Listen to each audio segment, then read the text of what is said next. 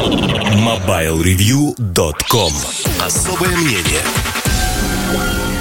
Всем привет! Особое мнение про операторов, про то, как они инвестируют в свои сети. И это, как мне кажется, важный и интересный подкаст, потому что сбой в мегафоне – это злая ирония судьбы.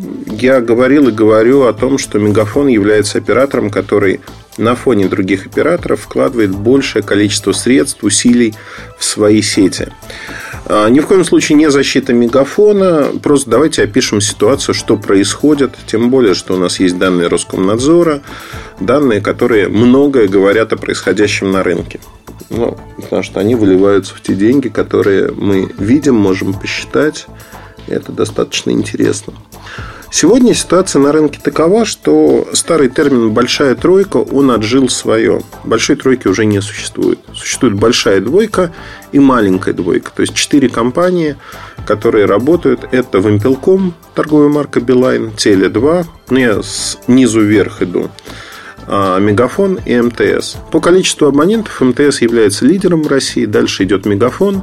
Разрыв достаточно относительно небольшой. Дальше идет с большим разрывом в импелком, и дальше идет уже Теле2. Теле2 растет по абонентской базе, а, Билайн не растет, но и сильно не падает. То есть они так зафиксированы, если хотите. И здесь можно говорить о том, что надо, наверное, пересчитывать те возможности, которые есть на абонентов. Понятно, что каждый абонент рассуждает понятным, простым образом, что меня не интересует вот глобальная ситуация где-то в мире, в другом городе, в другом регионе. Меня интересуют конкретно две точки. Как работает связь у меня дома, как работает она на работе, где я провожу большую часть времени. Вот если в этих двух точках связь работает хорошо, то оператор хороший. Если она работает плохо, конечно же, оператор плохой. И вы знаете, тут, в общем, вариативность такая, что любой, даже самый-самый плохой оператор – может оказаться в этих двух точках оптимальным, самым хорошим.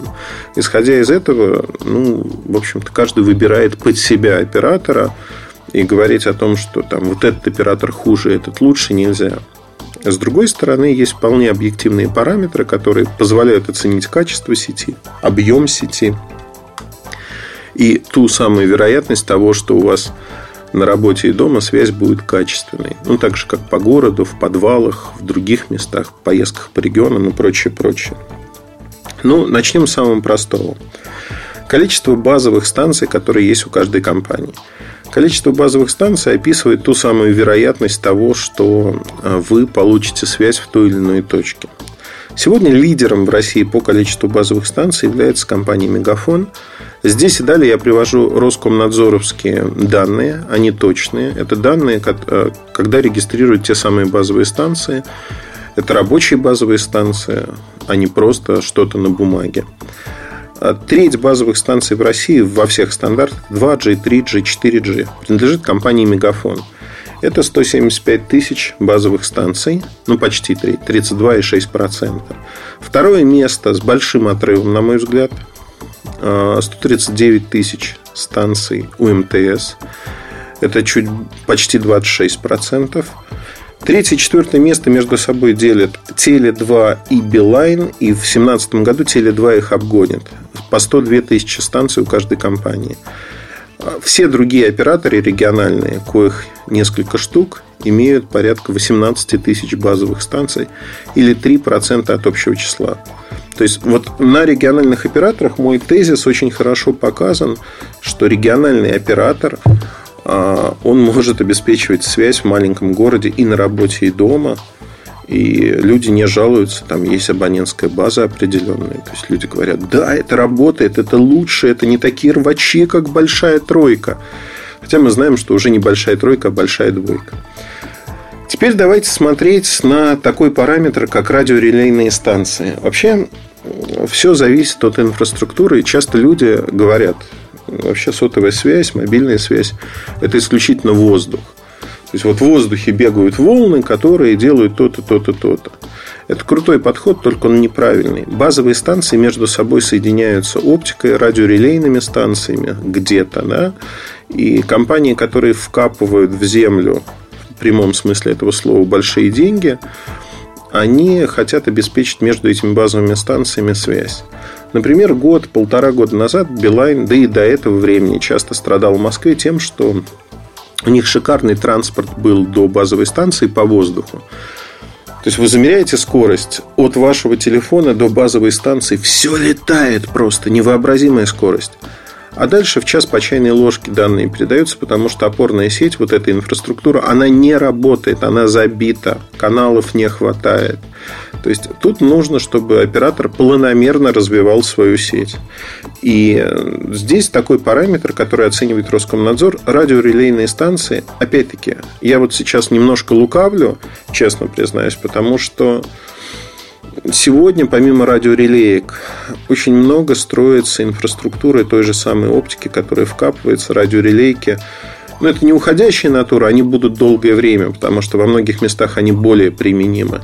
Тем не менее, нужно в совокупности оценивать и радиорелейки, и оптику. Тем не менее, мы можем, вот по данным Роскомнадзора, оптику оценить не можем, так же, как пропускную способность. Но по оптике, например, по своей арендованной Мегафон является лидером среди всех операторов России, опять-таки. Ну, вот радиорелейки можем э, обсудить. Давайте посмотрим. На конец 2016 года у Мегафона было 71 тысяча радиорелейных станций, год к году рост на 17%. А, так, это Мегафон, да. У МТС на радиорелейках год к году рост 8%, но они опережают Мегафон 84 800 станций. При этом надо понимать, что в оптику МТС вкладывает чуть меньше, потому что она более дорогая. Развитие сети идет с помощью радиорелеек во многом. Да? Я еще раз хочу подчеркнуть, что это некий баланс. У Теле2 58 тысяч станций, год года 22%. Москва, Московская область в основном строится. Это понятно. У Билайна в Импелком 65 тысяч станций. Роста фактически нет год года. То есть, вот сеть зафиксирована, как она была такая. Инвестиций в развитие сети практически нет с этой точки зрения, с точки зрения инфраструктуры. Давайте посмотрим вообще, что происходит с базовыми станциями у каждой компании, чтобы понимать, как они развиваются. Начну я с Мегафона как лидера по базовым станциям, ну и LTE, допустим. Вот э, на конец 2015 года ЛТЕ-станций по стране было 26 тысяч. Стало 43,5 тысячи. То есть рост на 78%. При этом и 2G, и 3G тоже развивался. 2G на 7%, 3G на 10%. Соответственно, 2G это 71 тысяча станций, 3G 60 тысяч станций. Я понимаю, что со слуха немножко, наверное, тяжело эти цифры воспринимать. Они есть в бирюльках 435, прям графики, вы можете посмотреть.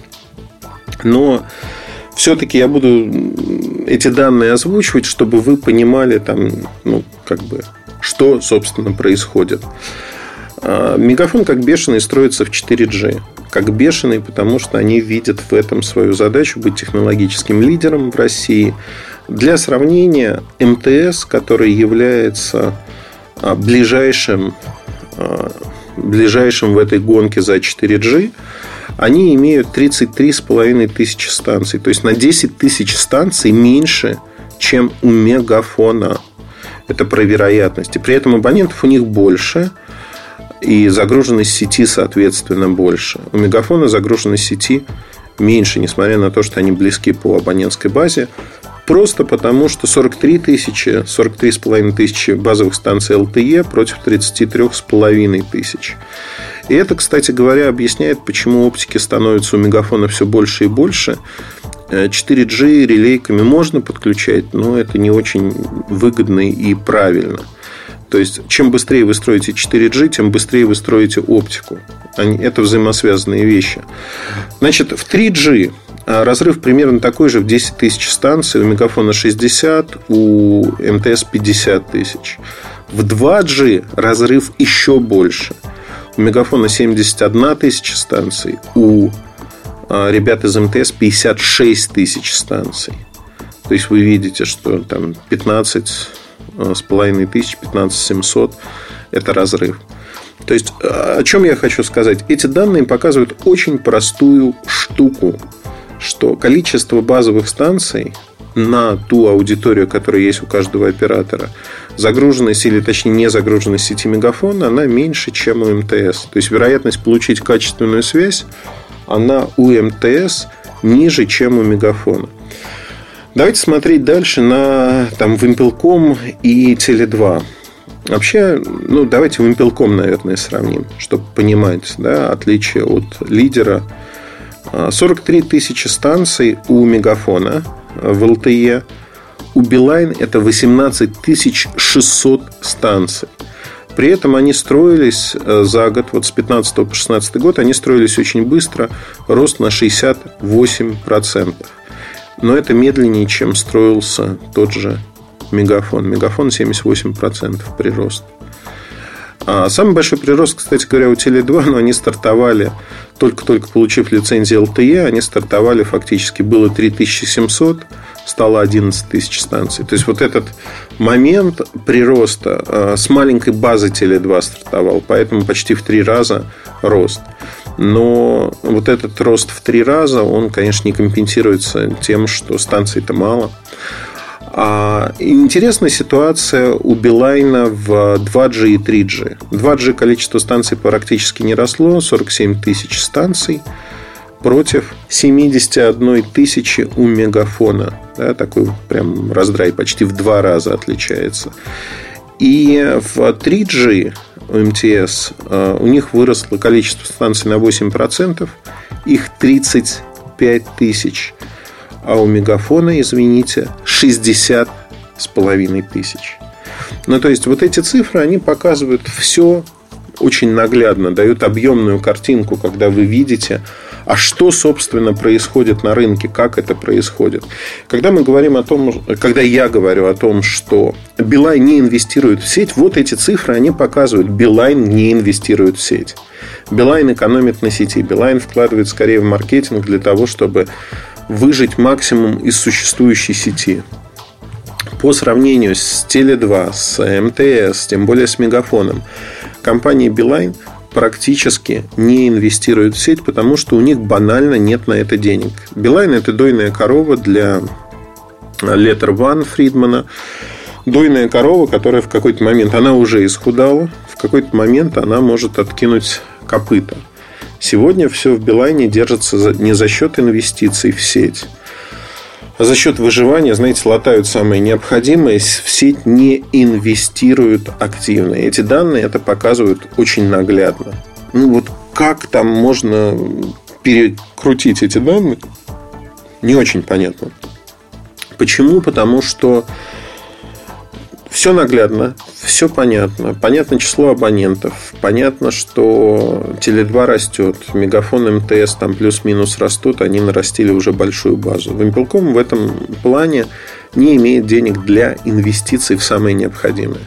Другой важный момент. Сегодня Вимпелком нашел способ для выживания, временный способ, пока не появятся деньги или пока они не умрут окончательно.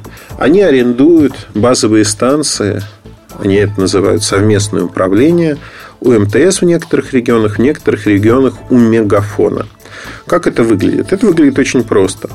Чтобы не ставить свои базовые станции, Билайн договаривается, например, с Мегафоном и говорит, ребята, у вас вот есть тут излишняя пропускная способность базовых станций, мы для своих абонентов готовы ее купить. Дайте нашим абонентам регистрироваться на ваших базовых станциях, пусть они представляют, что это наша сеть, и э, мы будем вам за это платить. Мы будем вам доплачивать деньги за своих абонентов. В чем прелесть? Ну, во-первых, это перепродажа чужой услуги, по сути. То есть, э, Билайн перепродает услугу МТС или Мегафон. Это первый момент. Второй момент, э, даже там, где они договариваются о разделении доходов, то есть в зависимости от того, чьи абоненты подключаются, платит либо один, либо другой оператор, ну, то есть направление платежа меняется. А, и у МТС, у Мегафона абонентов больше, соответственно, баланс положительный в пользу этих операторов. А, третий момент. Не развивая свою сеть, а, Билайн столкнется рано или поздно с тем, что кто-то из этих больших ребят просто скажет, слушайте, а нам не вам предоставлять свои базовые станции больше. Все, мы закрываем это сотрудничество, до свидания. И не вкладываясь в инфраструктуру, Билайн оказывается с тем, что у них отключаются огромное количество городов, регионов и весей, и они просто не могут ничего с этим сделать. Ну, их отключили, обрубили, и все, ребята натыкаются на то, что до свидания. Что мы будем делать? Как мы будем жить? Как мы будем работать? Да никак. Да, вот ответ – никак. И это, конечно, пугает. Пугает, потому что это недальновидно, это не называется инвестициями в сеть. Как мне кажется, здесь есть вот такая сермяжная правда, которая, к сожалению, а, подкрепляется фактами с рынка подкрепляется тем, что делает Билайн много лет. То есть, да, можно вот на таком, знаете, на бреющем полете пытаться вытянуть что-то куда-то. На бреющем полете, но долго это продолжаться, к сожалению, не может. Следующий момент важный. А, помимо того, что могут отключить инфраструктуру свою, э, не пускать туда Билайн, конечно, абоненты куда-то побегут. Они побегут в Теле2, МТС, Мегафон. То есть каждый получит сколько-то абонентов. То, что сегодня абонентская база у всех операторов там плюс-минус зафиксирована, более-менее как-то по чуть-чуть, просто эффект низкой базы Теле2 растет, это как бы факт. И изменить там PNNP, то есть переход номера к другому оператору, изменить это практически невозможно. Все операторы э, поднимают цены, это объективная реальность. И в этой реальности Э, выживать, не поднимая цены, невозможно. И тот же Билайн не может стать там дискаунтером условно, потому что у них все уже на волоске, им деньги нужны. Им нужно инвестировать в сеть. Инвестиций в сеть нету. Ну, потому что нет денег. Я думаю, что эта ситуация разрешится в течение двух-трех лет. Просто в силу того, что вот эта спираль, она закручивается. Закручивается очень так, такая мертвая хватка. А, понятно, что все операторы сегодня не шикуют. У всех операторов проблемы с инвестициями в сеть. Просто все эти проблемы, они у каждого оператора на своем уровне. У МТС это свой уровень проблем. У Мегафона это свой уровень проблем, потому что вот это хозяйство, большая инфраструктура, она же и операционных расходов требует больше. Банально, это электричество, это количество инженеров, которые обслуживают все это это автоматизированные центры управления и прочее, прочее, прочее. То есть вот этого хозяйства технического у Мегафона больше, чем у любого другого оператора в России. Это тоже требует денег. Но это и дает лучшую по качеству услугу по возможности. Да? Вот давайте говорить о возможностях, потому что мы про связь говорим. Напомню, что у кого-то дома мегафон не работает, у кого-то там на работе. И поэтому он считает, что это оператор плохой. Но по возможностям именно того, что вы наткнетесь на хорошую качественную связь, там все намного интереснее. Вообще, все потребители говорят, что их оператор плохой, там плюс-минус. Тех, кто доволен на 100%, практически не бывает. Это там доли процента. Кто доволен всем. Как правило, это люди, которые редко звонят, практически не пользуются интернетом и прочее, прочее, прочее. Но вот я описал то, что происходит в России. И рассказал, почему я считаю, что тот же Билайн не инвестирует в сеть. Мне кажется, цифры были, факты были.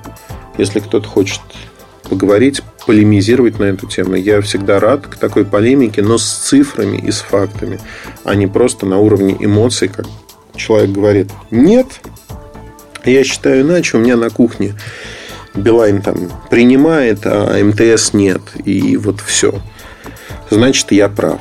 Ну, это не разговор. Разговаривать надо с цифрами и смотреть на то, что происходит. Потому что совокупные параметры, а размер абонентской базы, число станций, пропускная способность сети, управляемость сети, количество сбоев, которые были за последние годы, там, за период в 5 лет, например. Все это позволяет оценить совокупно оператора. Это достаточно легко сделать любому человеку, благо все данные общедоступны. На этом все. Удачи, хорошего настроения. С вами был Ильдар Муртазин. Пока. MobileReview.com